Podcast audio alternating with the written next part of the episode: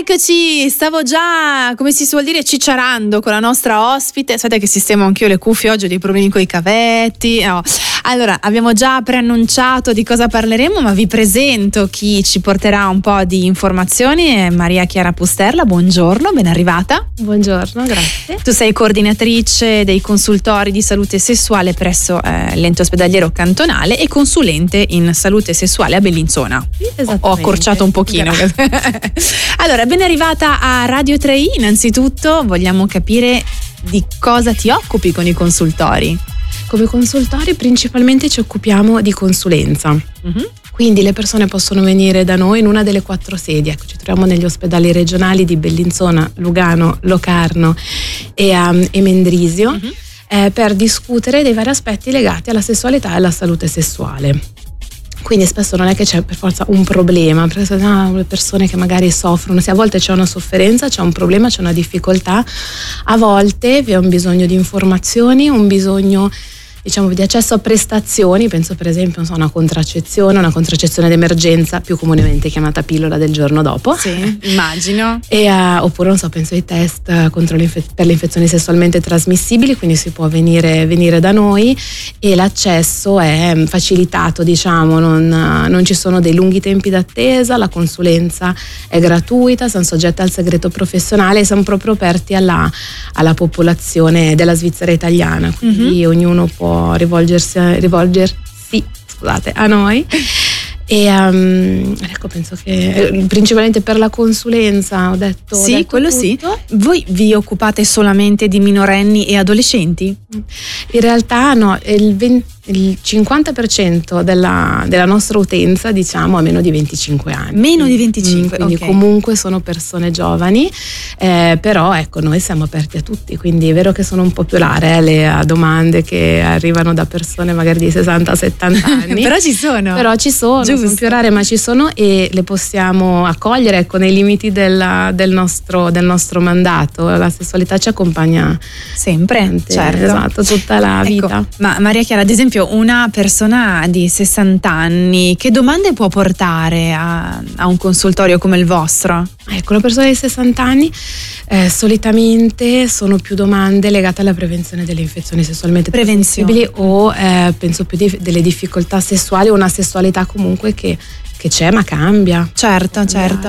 Ecco, voi non vi occupate, penso, di problemi fisiologici, quelli li fa il ginecologo o comunque il medico di per sé, però bene o male vi occupate, hai detto, anche di fare i test. Sì, delle malattie, esatto. Quello lo si può fare presso uno dei vostri consultori. Esatto. Offriamo fino all'anno scorso anche ai consultori di Mendrisio, Lugano, scusate, devo sempre un po' controllare. Esatto, mente locale.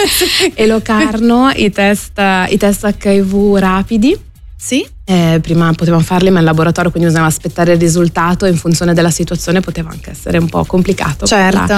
Per la persona sono rapidi anonimi, quindi in questo senso, ecco, anche per chi magari non si sente di parlare col proprio medico di famiglia o con altri professionisti, permette comunque di accedere alla consulenza, perché anche lì possiamo dare informazioni, capire se effettivamente il test è utile farlo o meno, che tipo di test, e poi al test stesso e anche per le altre infezioni sessualmente trasmissibili abbiamo i test rapidi, insomma, quindi rapidi o meno, però comunque avete i test. Ecco, prima hai citato gli adolescenti, comunque i più giovani al di sotto dei 25 anni, ecco, mettiamola così. Per quali problematiche si rivolgono ai vostri consultori? Allora, solitamente si rivolgono a noi quando iniziano a vivere la sessualità di coppia, comunque con un'altra persona, magari c'è una necessità di una contraccezione, d'emergenza, ogni tanto qualche problema inconveniente succede, quindi anche quello è molto importante a livello di accessibilità. Sì,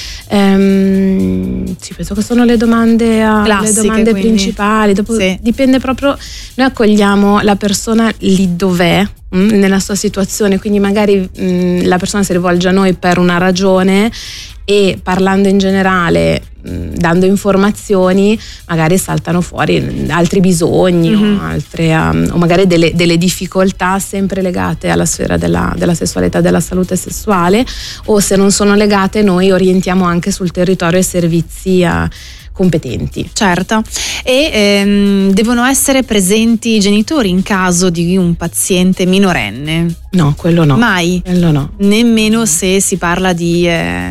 non so, una pillola il giorno dopo, no, assolutamente non è necessario. No, assolutamente.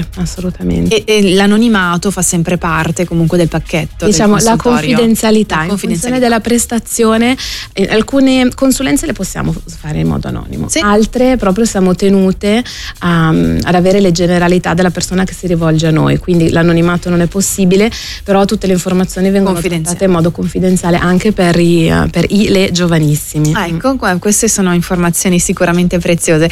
Allora facciamo una pausa musicale, ritorniamo tra pochissimo e voi potete scriverci allo 079 449 9537. Ritorniamo in diretta con la nostra ospite, tra l'altro si parla di consultorio di salute sessuale, tema che non è facile penso per i genitori da affrontare con i propri figli, soprattutto se adolescenti, quindi penso che abbiano molto più piacere a parlare con voi gli adolescenti piuttosto che con mamma e papà. Sì, effettivamente diciamo che è diverso parlarne con una sconosciuta, una professionista rispetto ai propri genitori, dipende anche un po' dall'ambiente a casa, perché l'educazione sessuale o parlare comunque del tema della sessualità verso l'adolescenza, dopo l'adolescenza magari si va un po' più sugli aspetti relazionali, sul fatto proprio di iniziare a avere rapporti sessuali, però in realtà parlare di sessualità risale a molto tempo prima e quindi si capisce già se i genitori possono avere aperture, chiusure, le difficoltà anche che possono avere, perché alcuni genitori sono molto in imbarazzo, sì, certo, ad affrontare alcuni temi e trovo sempre molto, molto bello da un lato quando magari ci contatta un genitore dicendo ok, allora immagino mia figlia, mio figlio c'è una frequentazione così, ma può venire da voi? Dopo magari una preoccupazione dei genitori perché si immaginano, non so, che proprio ci siano poche informazioni, ci sono delle difficoltà, che magari ci siano dei rapporti non protetti, mentre in realtà vediamo il ragazzo o la ragazza che da parte sua non ha neanche una domanda. È già a posto. Di dire ok, informiamo diciamo quello che facciamo come servizio, a cosa possono accedere in caso di bisogno, magari in futuro, e lì rimane, se no possiamo effettivamente dare più informazioni, certo. Però ecco, anche se come genitore magari non ci si sente tanto di affrontare alcuni temi, oppure si affrontano alcuni temi e si dice ok, ci sono delle persone in ospedale, professioniste, che possono darti tutte le informazioni del caso, corrette, aggiornate, proprio oggettive, scientifiche, e quindi ecco, noi siamo proprio un servizio pubblico, certo, con questo mandato. E questo secondo me è molto importante e non tutti i genitori di adolescenti lo sanno. Se non ve la sentite di affrontare certe tematiche, lo potete far fare a voi, insomma, ai vostri consultori. E anche chiedere come magari trattare certe tematiche, perché anche quello è molto interessante ed è molto importante, perché oggi se ne parla comunque di più in modo diverso rispetto ad anni fa, no? Della sessualità, dell'educazione sessuale, e comunque rimanda a noi, al nostro vissuto, anche alla nostra rappresentazione della sessualità, e quindi può essere importante anche confrontarsi con qualcuno e dire ok, adesso io sono in questa situazione con mio figlio, mia figlia e i miei figli, vorrei affrontare questi temi, vorrei capire alcune cose, come posso fare, come posso favorire anche solo un dialogo, dopo lì vediamo un po' di dare una qualche dritta, un qualche strumento, certo, anche proprio un po' concreto ai genitori, perché se no rimane tutto è molto teorico, poi dici tutto sì, ma io teorico. Sono lì e in pratica cosa, come da dove ecco, a 14 anni non puoi più parlare della cicogna, insomma, mettiamola così. Ma a proposito di cicogna, ci sono anche bambini di 5-6 anni che da un momento all'altro, nel momento magari meno opportuno, vanno dalla mamma e dicono ma mamma, come nascono i bambini? Da psicologa che consiglio puoi dare a una mamma che ha un bimbo così piccolo? Direi di anticipare ancora prima, perché l'interesse su come nascono i bambini, come sono finito nella pancia, è un interesse che effettivamente c'è molto, molto presto. Mm-hmm. E quindi magari farsi trovare preparati, che comunque colpisce come domanda. Sì, abbastanza. Quindi farsi trovare preparati, ci sono degli ottimi libri proprio che spiegano o che possono essere anche proprio un supporto per dire ecco cosa succede, no? Mm-hmm. Per come il bambino nella pancia, com'è che finisce il bambino nella pancia, e anche usando un vocabolario adeguato, certo, all'età. I libri, ecco, sono una risorsa molto molto molto preziosa. Tanti anni fa non c'erano, quindi oggi abbiamo questa fortuna di poter sfogliare qualche libro in più. Altro tema difficile da affrontare, penso, per una mamma è spiegare alla propria bimba che arriverà prima o poi anche un ciclo, queste mestruazioni, che cosa sono, come conviverci, anche quello è un argomento, immagino, che i libri possono supportare, ma che anche voi potete accompagnare. Sì, assolutamente. Poi dipende proprio dalle rappresentazioni che ognuno ha e magari anche come c'è stato spiegato a noi dai nostri genitori, no? Che può magari non dare tanti strumenti, perché in alcune famiglie se ne parlava molto poco, certo, o non se ne parlava, cioè succedeva e cosa succede? Certo. E, però ecco, direi sempre effettivamente i libri, poi parlarne con i termini corretti, anche molto molto importante, per dare già una qualche risorsa sul nostro sito abbiamo una bibliografia divisa per temi, dove consigliamo alcuni libri per fascia d'età anche, che possono essere utili per affrontare appunto, ecco, come nascono i bambini, le mestruazioni, possono essere anche per mostrare un'apertura sul tema che si può parlare, anche lasciarli in giro per casa, anche senza, certo, dire adesso leggiamo questo assieme, anche solo lasciarli a disposizione dà un segnale. Ecco, grazie per questa dritta. C'è la pubblicità, torniamo tra poco, però non preoccupate. Yeah! Stai ascoltando la Lolli. Ritorniamo in diretta con la nostra ospite Maria Chiara Pusterla. C'è anche un messaggio, Maria Chiara, che dice non ho sentito bene tutta la diretta, però vorrei chiedervi dove è possibile fare i test dell'HIV di cui stavate parlando. Allora, i test dell'HIV in forma anonima li offriamo in tutte e quattro le sedi dei consultori, quindi all'ospedale regionale di Locarno, Bellinzona, Lugano e Mendrisio. I test rapidi invece dell'HIV, quindi quelli dove il risultato lo si ha in una ventina di minuti, nelle sedi di Mendrisio, Lugano e Locarno. Ecco, ma bisogna prendere appuntamento? Sì, è meglio di sì, così si chiama il consultorio. Esatto, magari ci sono delle chiusure eccezionali, perché andiamo anche tanto nelle scuole, e quindi può succedere che abbiamo delle chiusure, delle riunioni, altre attività esterne, quindi sarebbe peccato organizzarsi per venire in ospedale e non trovare nessuno, oppure trovarci già con altre consulenze, quindi magari dobbiamo rimandare proprio il colloquio. Abbiamo citato l'HIV, è ancora presente in larga scala, insomma, sul nostro territorio o meno? Allora, larga scala no, nel senso che sta sempre diminuendo, diciamo a livello svizzero. Le strategie di prevenzione si stanno mostrando efficaci, quindi favorire l'accesso ai test per scoprire il più presto possibile se c'è stato un contagio, iniziare la terapia, così da evitare diciamo le conseguenze negative che sappiamo a livello della salute, ma anche la trasmissione a altri partner. In più da qualche anno è possibile assumere una PrEP, quindi in caso di magari situazioni che si sa sono più a rischio, prendere delle terapie che saranno a prevenire un'infezione da HIV. Mentre tornando agli adolescenti ticinesi, ci sono molti casi di adolescenti con malattie venere, oppure sono un po' più rigorosi rispetto agli adulti? Allora, dopo dipende cosa si intende con molti, non mi sentirei di dare dati allarmanti, anche perché proprio da Ufficio Federale di Salute Pubblica tutte le statistiche non mostrano questo. Ci sono alcune infezioni sessualmente trasmissibili che circolano con più facilità, soprattutto tra i giovani, penso alla clamidia, ma se vediamo altri dati, quindi sull'uso della contraccezione, non è che girano tanto, perché i giovani hanno dei comportamenti responsabili e non si proteggono.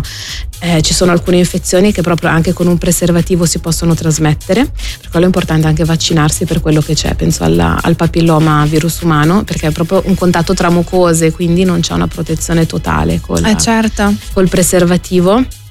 E quindi ecco, i giovani una protezione la usano. È chiaro, è molto importante anche sapere quando fare i test, quindi se penso, non so, si hanno diversi partner, poi si trova qualcuno col quale si fa una coppia diciamo esclusiva e non si vuole più utilizzare il preservativo, sarebbe indicato fare dei test prima di togliere l'uso del preservativo, così se c'è qualcosa si fa una terapia, perché se spesso certo. La clamidia è batterica, si cura con un antibiotico, e mettiamo che non so, un ragazzo ha la clamidia, se fa i test prima di togliere il preservativo evita di contagiare la partner, quindi certo. Quello è molto importante.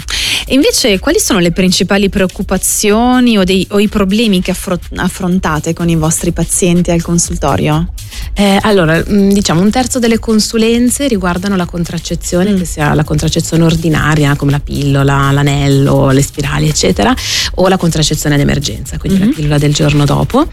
Un terzo, diciamo un po' più di un terzo queste consulenze, un terzo invece riguarda l'interruzione della gravidanza, quindi noi siamo un consultorio che accoglie tutte le persone che hanno una gravidanza, che sia pianificata o non. Più spesso si tratta di gravidanze impreviste, quindi a seguito di un fallimento della contraccezione magari c'è una gravidanza, se non si sa tanto bene cosa fare possiamo offrire dei colloqui proprio per chinarsi sulla questione, per fare un po' le valutazioni certo. E conoscere le varie alternative. Abbiamo invece donne, ragazze, persone che hanno una gravidanza non voluta, che vogliono fare un'interruzione volontaria della gravidanza, anche lì offriamo un colloquio, diamo tutte le informazioni del caso e poi in collaborazione con il reparto di ginecologia organizziamo tutta la procedura.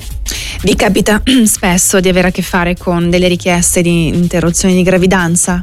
Abbastanza, col fatto che è un terzo delle nostre consulenze, il restante terzo è tutto il resto, quindi più salute apparato genitale, problemi magari a livello della sessualità, dell'intimità, altre questioni appunto legate alla sessualità, all'intimità, quindi sì, siamo proprio un servizio, noi siamo un consultorio gravidanza, ecco, da legge, si chiama, esatto. Legge federale. Dopo non ci occupiamo solo di gravidanza, perché occupandoci di salute sessuale sarebbe riduttivo certo. Coprire solo questo spicchio diciamo della salute sessuale, però siamo al servizio a disposizione per queste tematiche.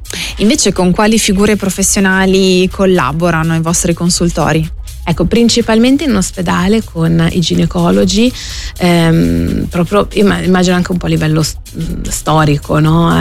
Siamo appunto un consultorio gravidanza, quindi la maggior parte delle richieste viene da persone di sesso femminile, quindi lo specialista è il ginecologo, però trovandoci in EOC abbiamo a disposizione molti altri medici, altre figure, e anche se appunto non per la presa a carico è necessario coinvolgere altri specialisti, altri professionisti, collaboriamo anche con enti esterni.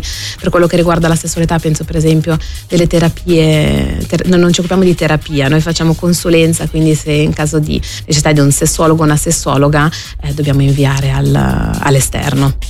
Allora facciamo ancora una pausa musicale, ci stiamo avvicinando anche alle ultime battute per quanto riguarda questa diretta. Ultimo intervento in compagnia di Maria Chiara Pusterla, cerchiamo di dare tutte le informazioni possibili in questo intervento. Allora, mi stavo anche chiedendo una curiosità, sono un po' cambiati i tempi, no? In questi ultimi anni ci sono anche nuove identità di genere che stanno evolvendo, ci sono molte più culture diverse dalla nostra, religioni che girano anche le nostre latitudini. Questo per voi significa nuovi approcci, nuovo modo di lavorare? Diciamo che necessita da parte nostra una preparazione, perché effettivamente anche conoscere, pensiamo, altre culture, no? Come si approcciano ai temi della sessualità ma anche ai ruoli di genere, per esempio. Per quello che riguarda l'identità sessuale o l'identità di genere, sono in realtà delle categorie, delle etichette, chiamiamole come vogliamo, ma non è che prima non esistevano, adesso se ne parla fortunatamente di più. E da parte nostra cerchiamo di essere ancora più sensibili, ancora più attenti, uscire un po' dall'eteronormatività e dire ok, sicuramente sono dei rapporti diciamo eterosessuali e delle persone a livello di identità di genere sicuramente sono cisgender. Ecco, adesso sto usando tutta una terminologia che magari per chi non è del settore è un pochettino complicata. No, dare appunto per assodato il fatto che una persona che si presenti con delle caratteristiche che a livello della nostra società sono attribuite al sesso femminile abbia dei genitali anche effettivamente che corrispondono e si senta a livello identitario in questo genere. Quindi il nostro approccio in sé è sempre quello di incontrare in modo aperto la persona davanti a noi, che sia lei che si definisca, perché è molto importante, e noi partiamo su questo. Ok. Quindi una volta identificato, insomma, poi potete sviluppare un percorso assieme. Dipende un po' dalla necessità della persona e dal bisogno che ha, perché per alcune richieste, cioè, il fatto che una persona sia trans o meno non è che non cambia nulla, assolutamente. Allora Maria Chiara, diamo anche i vostri contatti per chi volesse, come detto, andare un pochino a trovare i consigli su come comunicare con i propri figli, oppure sei un adulto, hai delle curiosità, puoi scrivere al consultorio, puoi chiamare.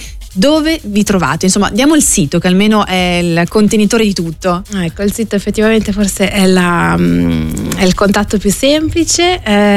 Abbiamo una pagina sul sito dell'Ente Ospedaliero Cantonale, quindi www.eoc.ch/cos con 2S, e lì si trovano tutte le informazioni anche sulle diverse attività che facciamo, quindi quelle più legate alla consulenza, come abbiamo visto oggi, quelle legate all'educazione sessuale nelle scuole e non, più altre iniziative puntuali che abbiamo, ecco, che siano conferenze o materiale informativo legato alla prevenzione. Ecco, si trova tutto sul sito, cerchiamo di tenerlo aggiornato. E lì si trovano anche i numeri di telefono e l'indirizzo mail.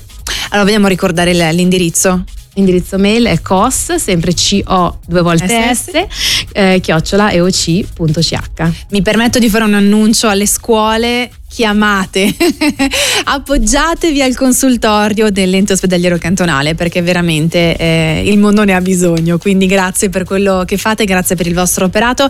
Maria Chiara Pusterla, ci rivedremo presto, le nostre porte per voi saranno, come mi piace dire, sempre aperte. Grazie mille per l'invito, una buona giornata alle persone in ascolto.